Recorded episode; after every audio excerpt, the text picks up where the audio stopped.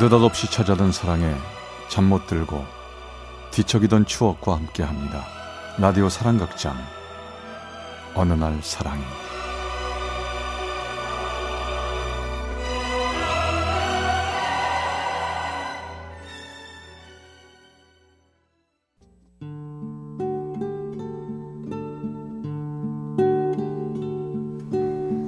사랑의 체험수기 어느 날 사랑이 제 178화 12월 1일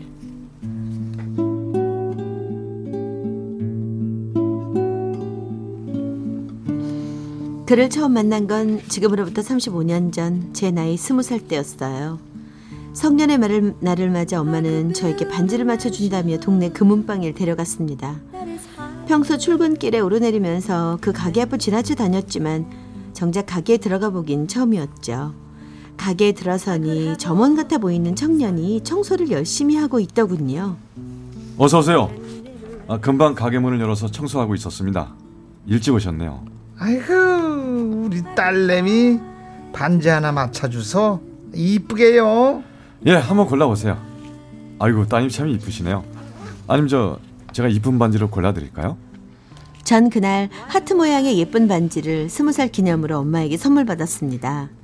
그리고 3년이란 세월이 흐른 어느 날 퇴근을 하고 집으로 올라가는 길이었어요.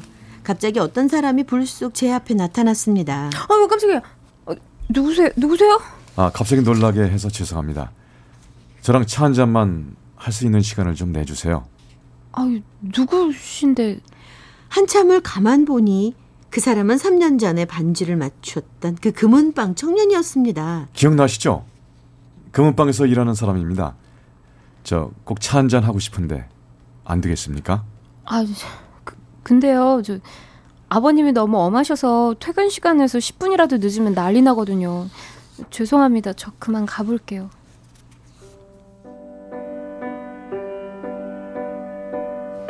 전 거절하고 집으로 횡하니 가버렸습니다. 그런데요. 그날 이후로 그 사람은 언제나 제가 퇴근하는 길목에 서 있었습니다. 하루도 빠짐없이 말이죠. 아무래도 한 번은 만나야 할 것 같아 부모님께는 회사에서 좀 늦게 끝난다고 말씀드리고 그 사람과 차를 마시러 갔습니다. 이렇게 부담드려서 죄송합니다.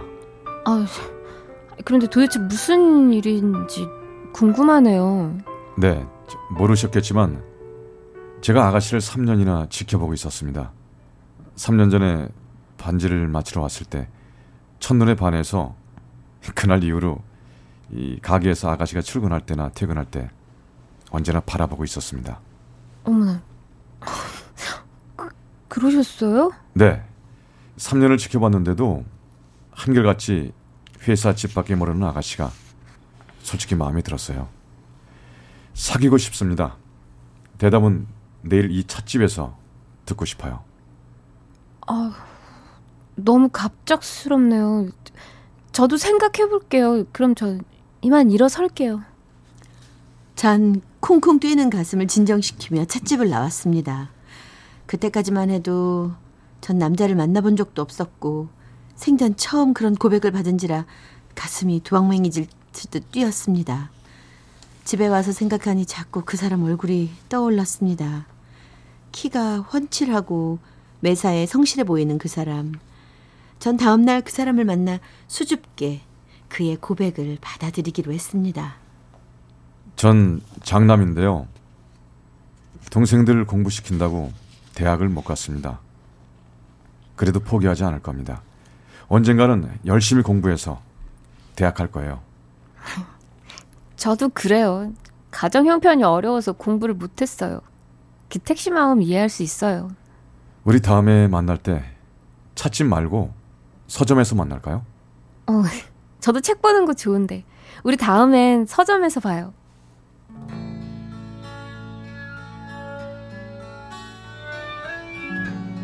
전 만나면 만날수록 건전한 생각을 가진 그가 참 좋았습니다.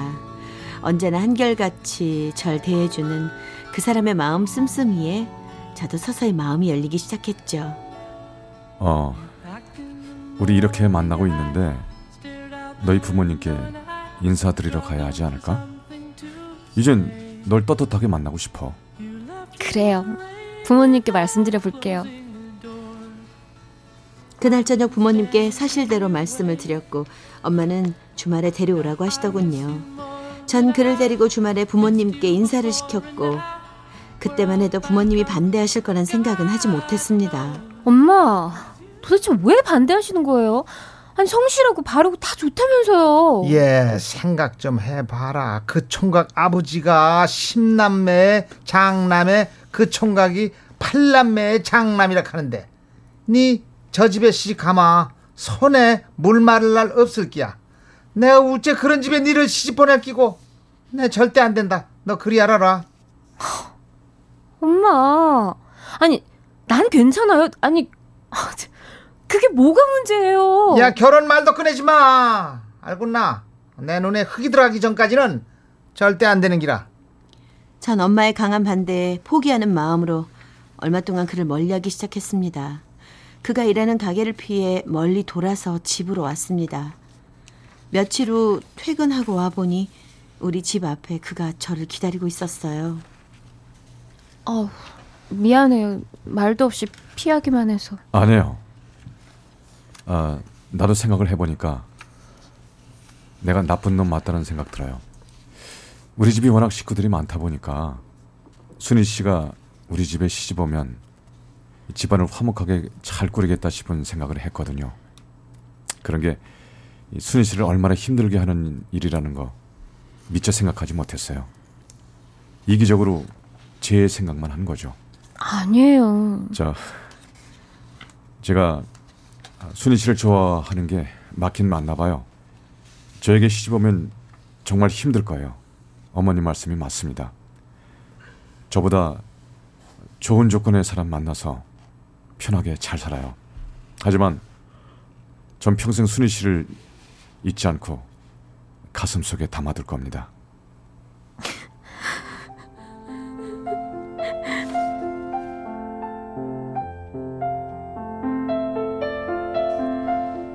그가 그렇게 많은 말을 하는 동안 저는 한마디도 못한 채 그의 말만 듣고 있었습니다. 그 후 전 그와 헤어지고 말았죠. 그리고 세월이 흐른 몇 년 후 전 결혼을 해서 이사를 했고요. 다 잊고 살고 있던 어느 날 친구의 결혼 소식에 예전 살던 동네를 가게 됐습니다. 그리고 거리에서 그와 마주치고 말았죠. 어머, 오랜만입니다. 혹시 차 한잔 할 수 있어요? 우린 예전에 잘 가던 찻집으로 갔습니다.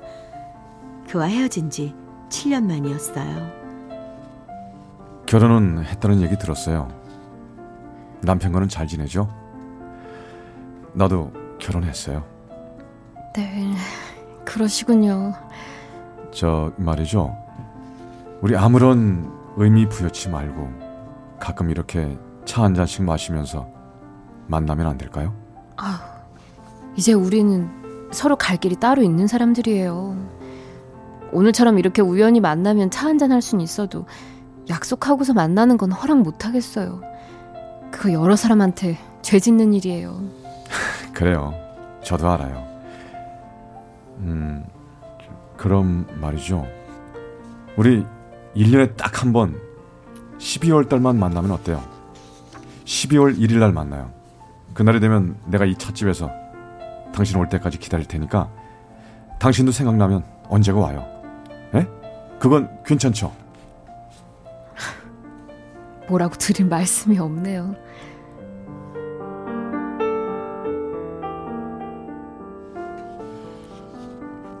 전 그와 아무런 약속도 없이 그렇게 헤어졌습니다. 그리고 전 아내로 엄마로 바쁜 생활을 하며 살았죠. 그런데 IMF 때 우리 집이 직격탄을 맞고 말았습니다. 모든 살림이 물거품처럼 날아가고 나니 기댈 곳도 마음 털어놓고 얘기할 때도 없었죠. 너무 힘들어 방황하며 시간을 보내던 어느 날 갑자기 그가 1년에 한 번 12월 1일에 만나자던 그 말이 떠올랐습니다. 맞다. 그렇지. 사람이 있었지. 어디 보자. 오늘이 11월 29일이니까. 어머나. 그 사람이 만나자고 한 날이 얼마 안 남았네. 전 갑자기 스무 살 소녀처럼 갑자기 가슴이 뛰기 시작했습니다. 한번 나가볼까? 나가서 마음 터놓고 얘기하면서 내 신세 타령이나 하고 올까? 아유, 아니야. 세월이 얼마나 흘렀는데 거기 나왔겠어. 잊어버리려 했지만 12월 1일이 되자 괜히 마음이 설레기 시작했어요. 그러나 나갈 용기는 정말 없었습니다. 아니, 실망하고 싶지가 않았습니다. 막상 나갔을 때 그가 나오지 않으면 내심 서운할 것 같았거든요. 전 나가지는 않았지만 약속 시간이 되자 그 찻집에 혹시나 하는 마음으로 전화를 걸어봤습니다. 저기요, 혹시 손님 중에 오기택 씨란 분 계신가요? 잠깐만요. 오기 택시요. 잠시만요. 저기 손님 중에 오기 택시 계시면 카운트에 전화 와 있습니다. 전화 받으세요. 저는 떨리는 심정으로 전화기를 들고 있었습니다. 여보세요? 목소리를 듣는 순간 전 느낄 수 있었어요. 그 목소리의 주인공은 바로 그 사람이었습니다. 여보세요? 여보세요? 전 너무 떨려 얼른 수화기를 놓고 말았죠. 세상에. 정확하게 흐른 세월이 11년. 그동안 그는 잊지 않고 그 날짜에 거기에 온 거였습니다.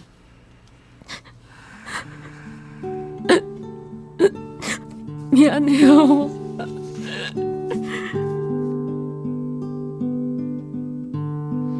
전 아무 말 없이 전화를 끊고는 눈물만 흘릴 뿐이었습니다. 하지만 그를 만나러 갈 용기는 없었죠. 그렇게 또 세월은 흘러 제 나이 어느덧 50 중반이 넘었습니다. 전 가끔 생각해 봅니다. 지금도 그는 나를 기다리고 있을까 하고 말이죠. 그러나 아직은 그를 만나고 싶은 생각은 없습니다. 좀 더 나이가 들어 황혼의 길목에 섰을 때 그때 한 번쯤은 그 찻집에 가보고 싶습니다. 혹시 그때 그가 안 보여도 그땐 서운해하지 않을 겁니다. 하지만 만약 그때도 그가 변함없이 나를 기다리고 있다면 순수한 마음으로 그의 손을 한번 꼭 잡으면서 이렇게 말하고 싶습니다. 평생을 기다리게 해서 미안해요. with nothing at all. 부산 진구의 권순희 씨가 보내주신 어느 날 사랑이 178화 12월 1일 편이었습니다.